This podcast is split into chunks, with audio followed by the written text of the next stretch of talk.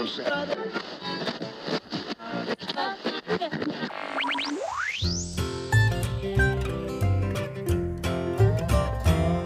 and listen in to a radio station where the mighty host of heaven sing. Turn your radio on. Turn your radio on. Turn your radio on. Turn your radio on. If you want to hear the songs of Zion. Welcome to the Shady Grove Radio Podcast, a production of Shady Grove United Methodist Church in Mechanicsville, Virginia.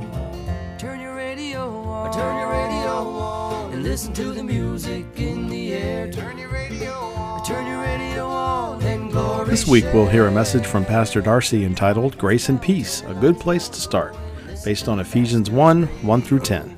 Touch with God. Turn your radio on.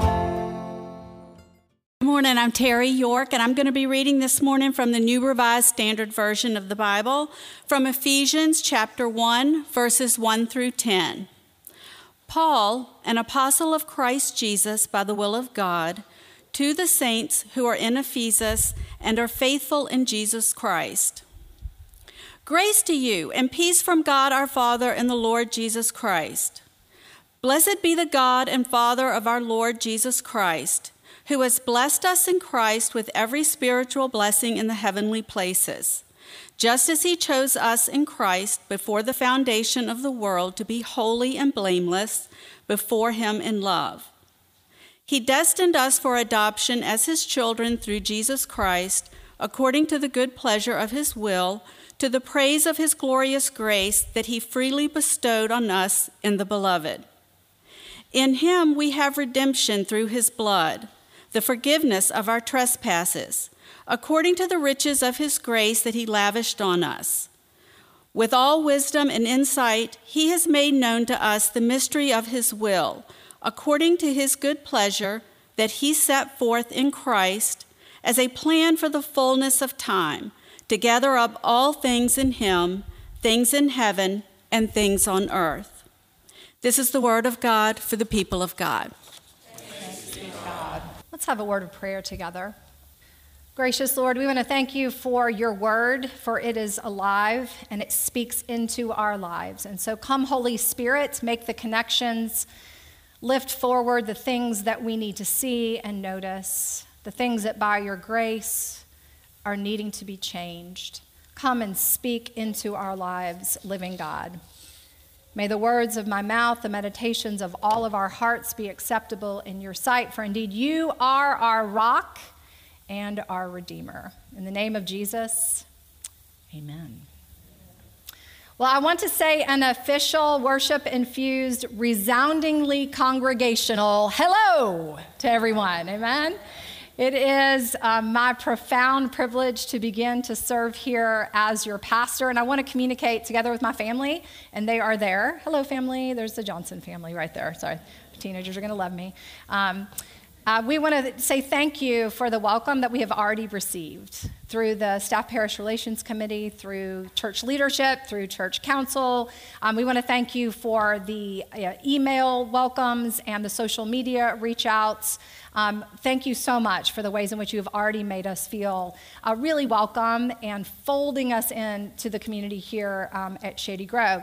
And I did get to participate also in Vacation Bible School, and I was sort of under the radar because I was one of the group leaders for the And so I got to meet people and talk with them. And then, like, day two or three, I was like, by the way, I'm your new pastor. And they're like, great. You can see them saying, like, what did I say to her? You know?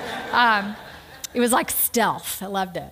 Um, and I also got to meet many of the young disciples in the church and the teenagers and students and young adults and families. And wow, y'all have an amazing congregation. And I cannot wait to even more fully become a part of it and meet more of, of y'all. So I know that some of you have maybe read a bio uh, about um, how it is that God has brought us to this place for me to serve and, and our family together. Um, but I want to expand the hello just a little bit and share with you some of how God has brought us. Um, to be in this faith community. So, I grew up in Conroe, Texas, uh, 38 miles north of Houston, mom, dad, and an older brother. And we were plugged into the First United Methodist Church of Conroe. Um, and I would say in my early teens, I was a peripheral participant. Um, faith was not really you know, my center point or my anchor or my North Star. Um, but then I was invited to go on a youth retreat. It's actually called Chrysalis, and it's the youth version of the Walk to Emmaus. And uh, when I was 15, and I have to tell you, I had a life changing, absolutely transformative, never will be the same experience of our living God. And I, I made a decision to be a Christ follower, to be a Jesus follower at that time. I mean, it was, um, I once was lost, but, but now I see, you know, or once was lost, now I'm found. I once was blind, and now I see kind of an experience. You know, people come to faith in all sorts of different ways. Some folks, it's a, it's a gradual kind of onboarding um, where they can't remember a time where they didn't sense the presence of God with them. And others, they can really point to a time and a space and a place. And really, probably the life of discipleship is a, is a mixture of the two um, as we grow in faith. Um, but it really was at that retreat that I made a commitment to be um, a Christ follower.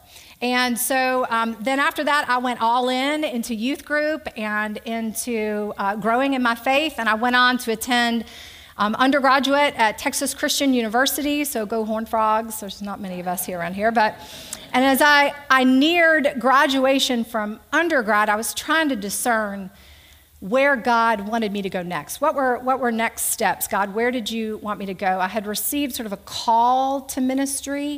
It was still percolating, um, but I was unsure. I remember calling my dad and saying, You know, I'm unsure on next steps. And my dad said, Here's a step. You need to go get a job. Amen? How about that? Um, so I ended up um, being a full time volunteer at Habitat for Humanity in Portland, Oregon. Um, and then I eventually joined the staff there. And then I was also a youth director for the downtown First United Methodist Church in Portland. And it was through these experiences of ministry that God solidified my call to seminary. God, you know, it was I was I was headed to seminary. I needed I, I had experienced the call, so I went to um, Emory University, Candler School of Theology in Atlanta, Georgia. It was also a total bonus that my then boyfriend, Drew Johnson, at the time, was also studying um, in ministry at Candler at the time. It was also the very first week uh, there at Candler that I saw a flyer on a bulletin board that said, Come and be a pastor in England. And I, you know, when the Holy Spirit sparks and says, like, focus, look at this. Um, and I said, I want to do that. And so, as I graduated from seminary um, with my now husband, Drew Johnson, um, I took an appointment in the British Methodist Church and served for three years, uh, two hours west of London in Wiltshire County. We were very close to Stonehenge and Bath. Um, we literally went to Stonehenge like 20 times. Taking people who came to visit. But we were there for three years. It was a, it was a wonderful, powerful time of ministry. So thankful um, for that time. It was also during our, our stint in England that God solidified my husband's call to teach because he's ordained in the Christian church, Disciples of Christ tradition, um, and thought maybe two preachers in the family was a bit much. And so he was like, I would like to teach. Um, he taught at an all boys Roman Catholic school founded in the 17th century. I mean, it really was like Harry Potter a little bit. Um, so when we returned to the United States, I had affiliated my ordination uh, with the Oregon Idaho Annual Conference of the United Methodist Church. Um, and so I was appointed to serve um, a, a church, a mid sized church in Burley, Idaho. Um, we served for five years. Uh, we ate a lot of potatoes, and we welcomed our first crop of children, um, Hannah and Grace, into the mix. Now, at this point, Drew had been staying home with our girls part and working part time. Um, and I was working full time, and we wanted to swap. I wanted to be at home. Um, and so he interviewed, he, he sent out his, his resume to private schools to teach religion all across the country, even some international. And I have to tell you, part of the effort was to get back home to grandparents in Texas or Arkansas, right? Grandparents, oh, thank you, Jesus, for grandparents. Um, so it was surprising when Drew, after interviewing, he, he called and said, I know that it's not Texas or Arkansas but I know that God is calling me to teach at this school. And it was St. Catherine's School for Girls here in Richmond, Virginia. And I said to him, We don't know anybody in Virginia. Like, ain't nobody gonna babysit these children. Um, but we went and came, and Virginia has been our home since 2008, and God has been beyond faithful. I then took a part time appointment uh, serving at, at Memorial uh, United Methodist Church. It's right on historic Route 5 in Charles City County. If you ever ride the Capital Trail that far, you've probably passed right by it. Um, it grew to full time um, in three years. So it started out at 50%, and the church grew, and then it became full time, and it was a it was a blessed time in ministry there. And then I was appointed to River Road United Methodist Church, and I served there for eight years, um, and it was a fruitful time of ministry, including um, the birth of our daughter Thea, who's now three and a half. That's why I was in the preschool group. You see, um, at Vacation Bible School, I was like legitimately there. Um, and now God has led us to this place and to this faith community, this church at Shady Grove. And I'm just, I'm so thankful. Um, and I've really been looking forward to this day because you know it's in worship where we, we truly greet one another in the name of Jesus. It's during worship that we soulfully welcome one another. It, it's also in worship where we remember how God asks us to greet and welcome other people. And so, as we are saying hello today, um, let's look to Scripture to see the pattern that it gives us and how we are to welcome and greet one another. So, how does Scripture teach us to welcome? It does it very succinctly using two words. You ready? Grace and peace.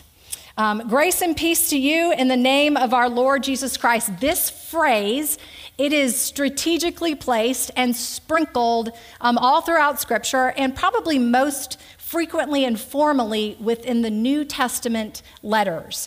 Um, we heard it right from our scripture reading from Ephesians, right at the beginning in the first chapter grace to you and peace um, from God our Father and Lord Jesus Christ. 1 Corinthians 1 3. Paul writes, Grace to you and peace from God our Father and our Lord Jesus Christ. Romans 1 7, Grace and peace from God our Father and the Lord Jesus Christ. You picking up the theme here, right? Before Paul moves on into any business whatsoever, before he teaches, rejoices, rebukes, encourages, or admonishes, what does he begin with? Grace and peace. Even to the Galatian church. Have you ever read Paul's letter to the church in Galatia? Oof, ouch. Paul is hopping mad when he writes this letter to the church in Galatians. Um, you see that they were, they were following false, a false teacher, they were ingesting um, an alternative gospel, a harmful theology. Um, and Paul was writing them to, to say what's going on. In verse 6 of the first chapter, he says, I'm astonished that you are so quickly deserting the one who called you in the grace of Christ and are turning to a different gospel. But even, even when Paul is writing a come to Jesus letter about Jesus to the church, right? Even then, chapter 1, verse 3, what does he say? Grace and peace to you for our Father and our Lord Jesus Christ. Before any meetings, before any church council or fellowship dinner, before choir rehearsal, before small group or a youth trip or pickleball, you gotta begin with grace and peace. And it's not just a Paul writing a New Testament phenomena, it's also in the Old Testament as well. We find grace and peace, for example, in the book of Numbers. This is one of the five books of the law. Um, and in this, this passage, um, Moses is reaching out to Aaron, um, who is his brother and his mouthpiece. And Aaron is training up leaders to help lead within the Israelite nation. Um, and Moses says to Aaron, when you are forming them, when you're teaching them, when you're training them, say this to them. Let these be your formative words. May the Lord bless you and keep you. May the Lord make his face to shine upon you and be gracious unto you. And may the Lord lift up his countenance upon you and give you peace. There it is grace and peace. Before the hands become busy, before you head to work or school or wake up to the family or drive to go hang out with friends, we remember how it is we are called as followers of Jesus to greet, to welcome, and to be with one another. This is what Christ is counting on us to do and be in the world grace and peace. So, what does it mean to say hello in grace? To say hello in grace means that we remember that all that we are and all that we have comes by the way of God's mercy and love to us, shown to us most clearly in the life of Jesus. Grace is the unearned, unmerited love of God in Christ Jesus. There is nothing you can do to, to be good enough to, to earn it or put on an image um, together enough to have access to it. God's grace means that there is nothing you can do to make God love you anymore, and there is nothing you can do to make God love you any less. But what we are asked to do is to receive it, to let our lives be changed by it, and then extend it to others. And I think God's grace is so pervasive, it is so extensive, it is beyond even our imagination of how it is working in the world right now. I think, believe, that it is God's grace that is literally holding this world together. I remember I went hiking in the Pacific Northwest when I lived in Oregon because, you know, when you live in the Pacific Northwest, you hike. That's what, just what you do. I went in Rome. Um, and we were, we were hiking. We came around a, a turn and we were in a heavily forested gorge. And we came upon a huge swath of the, the dirt, the soil, the land that had been washed away by recent rains or flooding. And what it revealed was this extensive root system, um, just you know, yards and yards and probably miles and miles of, of roots that were intertwined and interconnected and far from their leafy um, exteriors. And I, I stopped for a moment and I looked at that extensive root system and I thought, this is how the grace of God works. Um, the grace of God is the root system that holds our world, the very ground that we walk upon, and the life that you are living. God's grace is holding it together. We cannot fathom just how far and deep and wide and vast is the grace of God towards us. We can't even imagine all that it has saved us from. Oh, mercy. And what it has saved us for is God's will unfolding in our lives.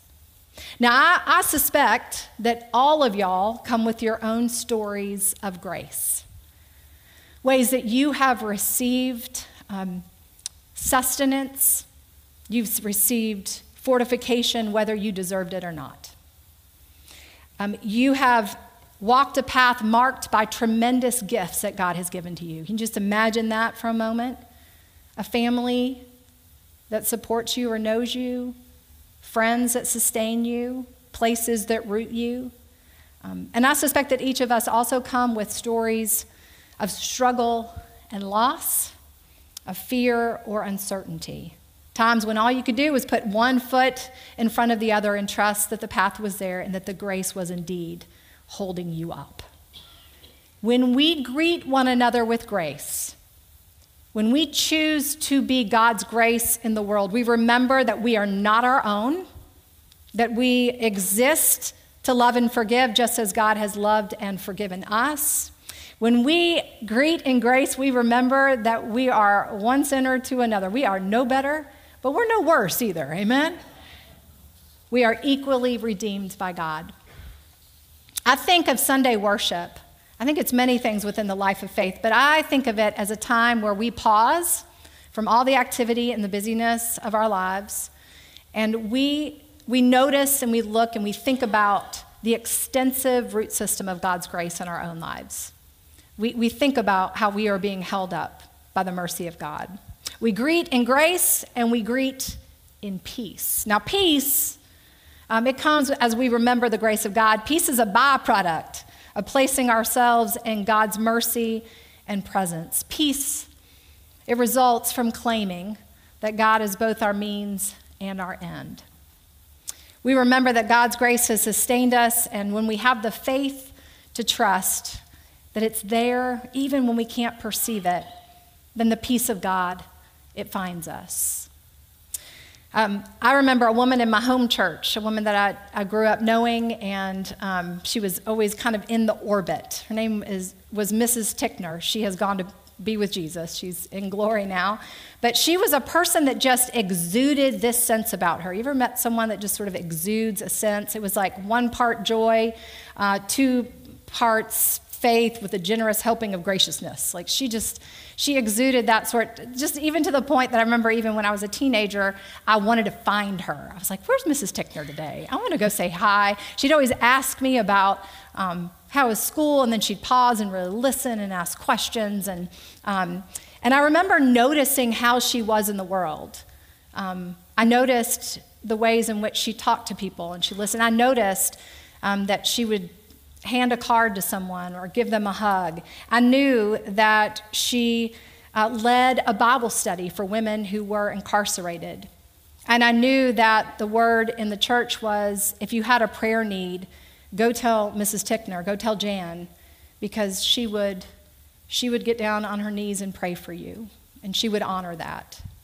I even noticed and watched Mrs. Tickner the day of her husband's funeral the day when her beloved husband of 40 plus years died. And she, she cried and held on to her daughter's hand. But do you know what? It was still there. That, that sense and that countenance. And what I came to realize is that was the peace of God dwelling within her. It was the peace of God that, that attracted and drew people to her. Um, and you know, she can't manufacture that. We don't manufacture the peace of God on our own. We can't create it or muster it up. We receive it, we allow it to change us, and then we pass it along to others. That's the gospel way. So, grace and peace to you, Shady Grove UMC. I'm going to be saying a lot of hellos and nice to meet you, and oh, I've heard about you. Mm-hmm. but before we do anything else, I want to say hello. Hello in grace from one forgiven sinner to another. Hello in peace with assurance that comes as we trust in God together. We have lots to do, and we're going to, by the grace of God, offer life changing ministry. But first, grace to you and peace from our God and Father and our Lord Jesus Christ because this is a good place to start. Let us pray. God, we want to thank you for the grace and peace. That it's the way that you welcome us, it's the way that you form us and shape us every day. And then you say, go out into the world and share that grace and peace with others, Lord. And so we ask that you give us the strength and the wisdom to do just that in all the places and the pockets where we dwell this week. We ask this in the name of Jesus. Amen. Get in touch with God. And turn your radio on. Turn your radio on. Turn your radio on. And listen to the music in the air. Turn your radio on. Turn your radio on. Let glory share. Listen to the Master's radio. Get in touch with